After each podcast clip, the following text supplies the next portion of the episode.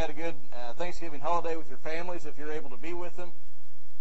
As you all know, Christmas is coming up very, very quickly, and it's already the first Sunday in December, which is actually uh, the first Sunday in Advent.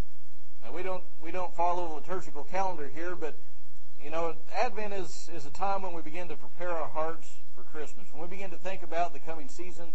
And so, what I want to do today is I want to I want to talk a little bit about preparing for the King. Preparing for the King. We're going to be in the New Testament book of Luke, so go ahead and be headed there if if you've not already done so. And we're going to be in Luke chapters one and chapter three. And who we're going to look at today is John the Baptist. Of course, you, if you're familiar with the Bible, you know that John the Baptist was a cousin of Christ. He, he went out before Jesus, and, and he was and he was uh, a little bit older than him, and he went out before him and he preached, and he began to to uh, preach the gospel and prepare people for the coming kingdom of God. And and as we think about preparing for the King, about preparing for Christmas, I want you to just think about your own life. How do you prepare for Christmas? How do you prepare for Christmas? You probably have some sort of uh, Christmas tradition. You know, you put up Christmas lights, you put up the Christmas tree. A lot of people, the way they prepare for Christmas is is by shopping. They they take part in uh, Brown Thursday. Did you know that was a new thing? Uh, of course, everybody is. Uh, a lot of the stores are opening up on Thanksgiving Day. It, it has the name Brown Thursday uh, Black Friday, Small Business Saturday. I don't think there's anything today. Cyber Monday. I mean, we, we've so commercialized Christmas, and there's so many things that distract us and, and draw our attention away from Christmas and what it really means. But that I think we need to make a concerted effort to refocus on Christ, because that's really what Christmas is about. Now, when Christ first came, uh, you know, the the situation that he came into was was pretty bad. And John the Baptist went before him and began to prepare the people and, and to help them to do that themselves. And, and so by the time Christ came onto the scene, some people were prepared for his arrival. So as we enter this Christmas season, I want us to look at what John the Baptist did, what he said, and, uh, and see what we can learn about preparing for Christmas ourselves. So if you would, let's, let's stand as we read God's Word. We're going to pick up in Luke chapter 1, and we're just going to read one verse, uh, verse 17, and then we're going to turn over to chapter 3 and read just a few verses out of that. So Luke chapter 1, verse 17. Speaking of John the Baptist, it says, It is he who will go as a forerunner before him in the spirit and power of Elijah, to turn the hearts of the fathers back to the children, and the disobedient to the attitude of the righteous, so as to make ready a people prepared for the Lord. Now that's the key phrase we're going to focus on in just a little bit. A people prepared for the Lord. Turn the page over to uh, chapter 3, and we're going to pick up in verse 3. Now this again, speaking of John the Baptist, it says, And he came into all the district around the Jordan, preaching a baptism of repentance for the forgiveness of sins. As it is written in the book of the words of Isaiah the prophet, the voice of one crying in the wilderness, Make ready the way of the Lord. Make his path straight. Every ravine will be filled, and every mountain will be brought low. The crooked will become straight, and the rough road smooth. And all flesh will see the salvation of God. So he began saying to the crowds who were going out to be baptized by him, You brood of vipers. How's that for seeker sensitive right there? You brood of vipers, who warned you to flee from the wrath to come? Therefore, bear fruits in keeping with repentance and do not begin to say to yourselves, We have Abraham for our father. For I say to you that from these stones God is able to raise up children to Abraham. Indeed, the axe is already laid at the root of the trees, so every tree that does not bear good fruit is cut down and thrown into the fire. And the crowds were questioning him, saying, Then what shall we do? And he would answer and say to them, The man who has two tunics is to share with him who has none, and he who has food is to do likewise. And some tax collectors also came to be baptized, and they said to him, Teacher, what shall we do? And he said to them, Collect no more than what you have been ordered to. Some soldiers were questioning him, saying, And what about us? What shall we do? And he said to them, Do not take money from anyone by force, or accuse anyone falsely, but be content with your wages. Now while the people were in a state of expectation, and all were wondering in their hearts about John as to whether he was the Christ, John answered and said to them all, As for me, I baptize you with water, but one is coming who is mightier than I, and I am not fit to untie the thong of his sandals. He will baptize you with the Holy Spirit and fire. His winnowing fork is in his hand, to thoroughly, to thoroughly clear his threshing floor, and to gather up the wheat into his barn. But he will burn the chaff with unquenchable fire. Thank you. you may be seated. Now, as we look at, at um, Luke chapter 1 and verse 17, um, I think that's really the key to what happens in chapter 3.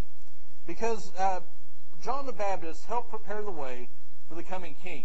And there's uh, very significant detail in verse 17 I, I want to point out, because there are two phrases here that, that are extremely important. The first is that, that phrase, make ready. Now, in the Greek, that's a single he, uh, Greek word that, has the idea of making an adjustment. Uh, it, it, speaks of an internal fitness. And then when he talks about prepared, that, that's a Greek word that has the idea of being thoroughly prepared. It's not halfway done, it's a thorough preparation. So what this is saying in verse 17 is John's ministry is to help people be thoroughly prepared inwardly for the coming king. He was to help them be thoroughly prepared inwardly for the coming king. Now that's the same message that we have today because because Christmas is a time when, when we celebrate Christ's birth, when we celebrate his coming to earth. And when we prepare for it, we need to understand it's not an outward thing. When we prepare, we need to prepare our hearts. Now, now we, we, we need to understand that preparation for Christmas. Now, Uh, am I saying that shopping's bad? No. Am I saying that putting up a tree and, and stuff like that's bad? No. But we need to understand that preparing for Christmas does not consist of putting out an Advent wreath or putting up lights or reading selected texts or decorating the church or your home or any of those things. When we, when we prepare for Christmas, it must be an internal issue. We have to prepare our hearts. So as we begin to think about this, that's, that's, that's the first key. Preparation for Christmas is an internal thing. So how do we prepare? Well, chapter 3, uh, the first the, the verses that we read speak about this. The first thing that, that we need to do to prepare our hearts for Christmas is in verses 3 and 8. There's a common theme or a common word in there. To prepare our hearts for the King, we need to repent. We need to repent. Scarlett loves Hallmark. I can't stand it. She loves Hallmark. She loves Hallmark cards. She especially loves their ornaments. And so consequently, I've shopped a bit at Hallmark. And all these cards that I've seen, I've never once seen a Hallmark card that said, Merry Christmas, you need to repent. That's not a greeting card sentiment. If I ever, maybe I should get one, maybe I should come up with one and I could write for Hallmark and it'd be biblical. But you know what? We don't, that's, that's just not on our radar when we think about Christmas. But it's a very biblical idea. You'll notice this theme in, in verses 3 and 8. Look again at what they say. Verse 3 talks about a baptism of repentance for the forgiveness of sins. And verse 8 again mentions repentance. So John's message is primarily one of repentance. What does it mean to repent? Well, to repent means that we turn. If, if, you're, if you're familiar with the military, it's an about face. You're headed one direction towards sin, and when you repent, you turn from sin and you turn the opposite direction. So you turn necessarily from sin to God. Now you may notice verse 3 talks about a baptism and repentance and forgiveness, and, and all these things are kind of linked up together. And some people have misunderstood this to think that baptism somehow contributes to forgiveness. That you're not truly forgiven, you're not truly saved unless you're baptized. That's really a misunderstanding and I could go into some of the details of the Greek in here, but I'm not too good at Greek. So I'll, I'll reference Matthew chapter 3 and verse 6 because uh, that, that really explains it better. In, in Matthew 3 6, it's talking about the same thing. And it says, And they were being baptized by him in the Jordan River as they confessed their sins. See, that's the key. Forgiveness happened not when they were baptized. Forgiveness happened when they confessed their sins when they repented of their sins, and then when they got baptized, that was an outward sign of what happened in their hearts. It showed that they were dying to their old way of life. Now, Paul, of course, develops this a lot more fully as, and he talks about how it's like being buried with Christ and stuff like that. But this is a very early thing. Baptism does not save us. It just shows that we have been saved. we're saved, we're forgiven of our sins when we repent. Now, why should we repent? Well, if you'll notice verses 7 to 9, and, and even that last verse that we read, verse 17, our sin deserves judgment. Therefore, we need to repent. Now, this is primarily a message to people who are not Christians. Now, I'm not talking about Christian in the sense of the word that, you know, we say, well, I'm an American, therefore I'm a Christian. That's not, that's not being a Christian. Being a Christian means that we have repented of our sins, we've turned from our sins, we've turned to God, we put our faith in Christ to save us. That's what being a Christian is. It means that we're a follower of Christ. And this is a message primarily for people who are not Christians, people who have never done that. See, we have to realize that our sin, that, that we have sinned. We have fallen short of the glory of God. We have violated God's command. And that, that's called sin, and that sin deserves punishment. Now you can deny it, you can reject it, you can you can ignore it for so long that you don't feel guilty anymore. But somewhere down the road, you knew, and you probably still know, that you deserve God's wrath. You know that you're guilty. And the way to miss that wrath, as John the Baptist says here, is by repenting. Repent and, believe, and believe on the Lord Jesus and be saved. And if you've never done that, that today's the day that you need to do it. But there's also a message in here for believers. Isn't it nice that we can say, "Oh, you unbelievers, turn or burn," and then we say, "Oh, I'm I'm safe on this one." No, there's a message in here for us too, and the message is still the same. We need to repent. Now, if you're truly a Christian, you cannot break your relationship with the Lord with your sin. But buddy, you can you can break your fellowship with Him. You know, Jesse. Sometimes I love her to death. Sometimes she makes me mad. She does something wrong, and I'll be so mad at her. She's still my daughter, but there, there's a problem in between us now. We're cross with each other. In the same way with God, you, if, if you're a Christian and you sin, you'll still be His child, but there's a problem between you. And and and what we need to do, if we sin, we need to repent. We don't need to get saved again. That's how we became a, a child of God to begin with. Instead, we need to wash our feet, so to speak. That's kind of a weird, weird phrase to wash our feet, but I just want you to think it's a very biblical idea. In the upper room, you remember Jesus right before, um, uh, right before he went to the cross. He was up there with the disciples, and he washed their feet. Now he made it clear that what he was doing was more than than just about um, getting dust off their feet. It was about service and it was about salvation. So he washed their feet, and I love Peter because he never got it right. And I never get it right either. And you remember what he said? He said, Lord, are you going to wash my feet? And Jesus said, if I don't wash your feet, you've got no part with me. And he says, he goes from one extreme to the other, well, don't just wash my feet, then wash my head and my hands too. Give me a whole touch up. And Jesus says, if, if the one who is bathed, uh, well, he says, the one who is bathed is completely clean, and only needs to wash his feet. And you are clean, but not all of you. He's talking about Judas there. In other words, when we come to saving faith in Christ, when we get saved, we're washed. We're made completely clean. But at times we sin, and our feet get dirty. And we need to, we need to wash, and we need that forgiveness. We need to repent. John said in, in 1 John, he said, I've written these things that you might not sin. But when you do sin, Know that you have an advocate with the Father, Jesus Christ the righteous. He says he's a propitiation for our sins, and not ours only, but he's a propitiation for the sins of the whole world. And then he goes on to say that, that if we sin, if we'll confess our sins, that God is faithful and just to forgive us our sins and cleanse us from all unrighteousness. So if as we prepare our hearts for Christ, if you're not a believer, you need to repent. You need to get saved. If you are a believer, you need to examine your heart and, and to, to use a phrase that might, or an image that might be more familiar to us than washing feet. You need to clean house. You need to sweep out the old leaven. You need to get right with God. Say, okay, Pastor, let's say I've done that. What difference is it going to make? Should I just say, yeah, I'm a Christian and just go on living the way I always have? Well, some people asked John, if, if you remember in uh, in verses 10 and following, what is this going to look like? What changes will be made if I repent? Now you'll notice in, in verses uh, 11 and, and, and going on down, he deals with three different groups of people.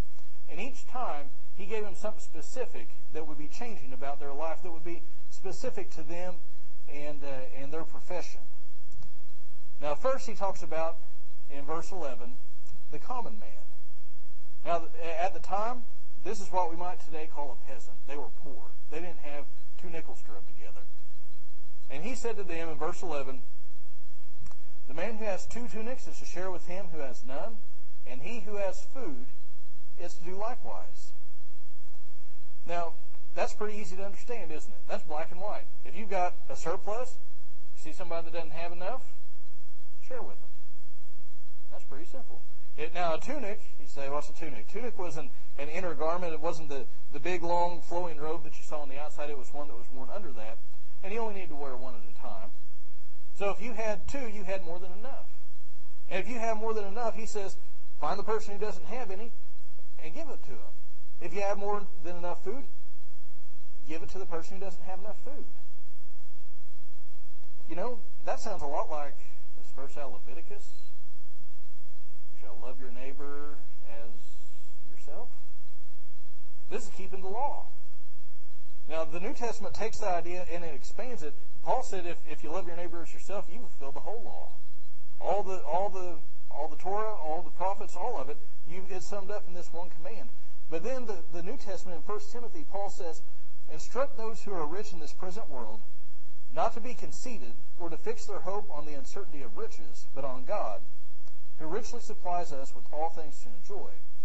Instruct them to do good, to be rich in good works, to be generous, and ready to share.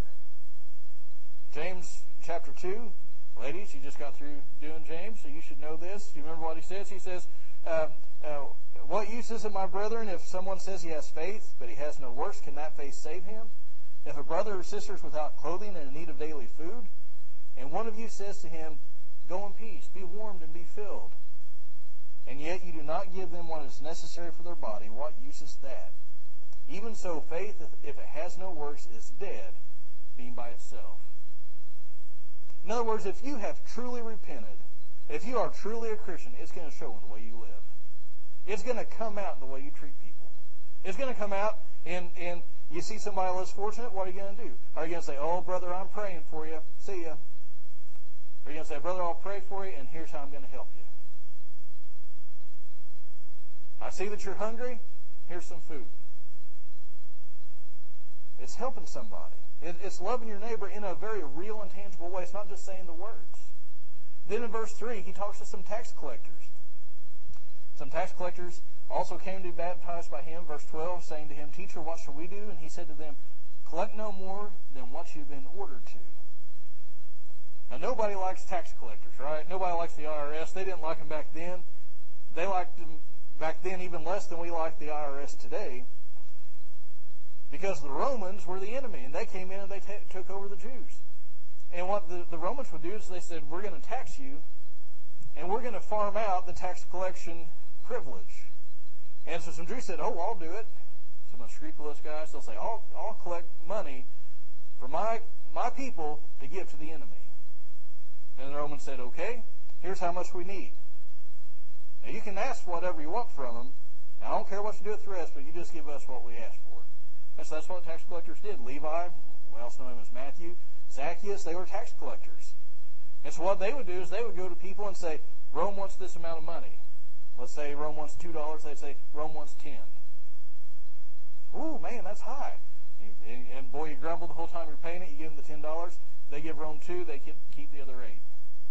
So not only were they working for the enemy, but they were getting rich from putting their their brethren in poverty. So nobody liked them. And I noticed that, that John here, he doesn't say, if you want to, if you truly repent, you'll not be a tax collector anymore. He doesn't say that. What does he say? Thou shalt not steal. That made to the top ten somewhere, didn't it? I think it's one of God's top ten. Thou shalt not steal. He doesn't say don't be a, a tax collector. He said don't take any more than you have to. Show integrity in your life. Man, that's that's a message for today. If you're if you're a Christian, you need to have integrity. You need to be uh, you need to be showing it in the way that you live. Do your job honestly. And finally, some soldiers came to him. And uh, in, in verse 14, some soldiers were questioning him, saying, And what about us? What shall we do? And he said to them, Do not take money from anyone by force or accuse anyone falsely, and be content with your wages. And we don't know who the soldiers were. They could have been Roman soldiers. That's, I think that's probably who they were. There was an outpost nearby.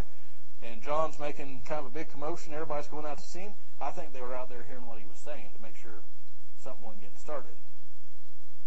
They could have been Romans. They could have been uh, Jewish soldiers who acted as police. Uh, they could have been military who went with tax collectors to enforce the taxation.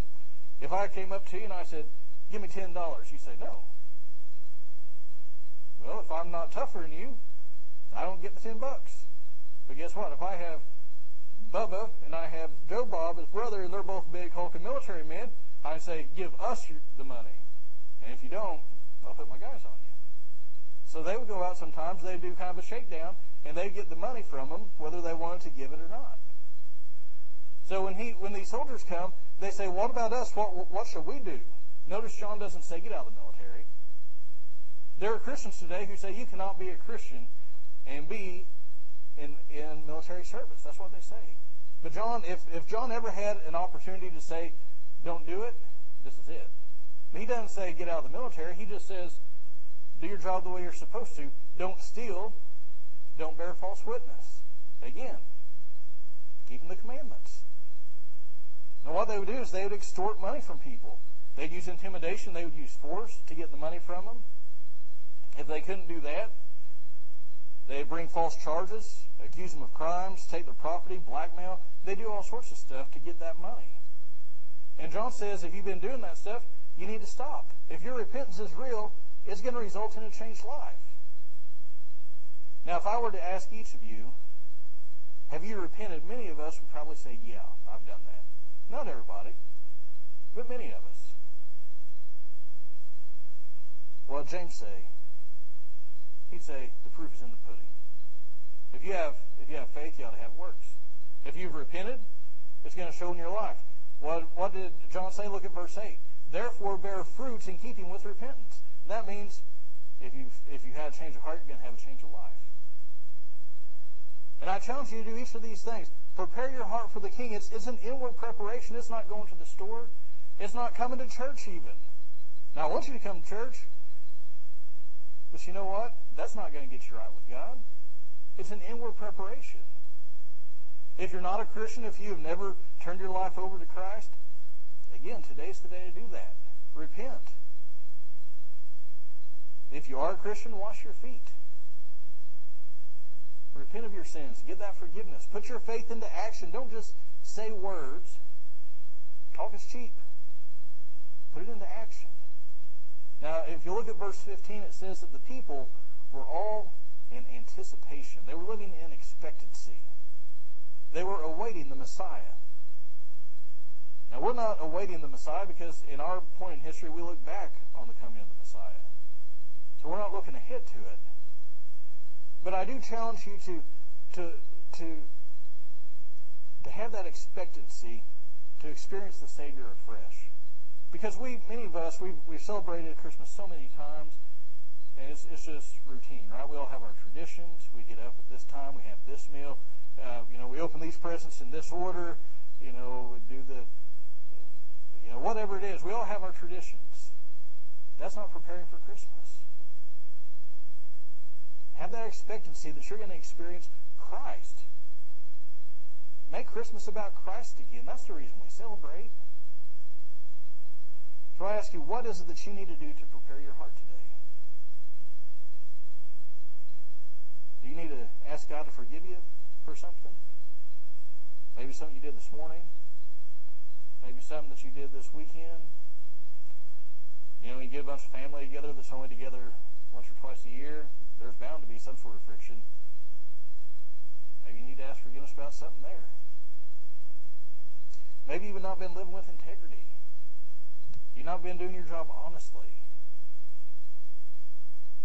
You've not been putting your faith into actions. You've been content to sit on the pew, to sit on the seat, and say, I'm going to church, that's good enough. That's not good enough.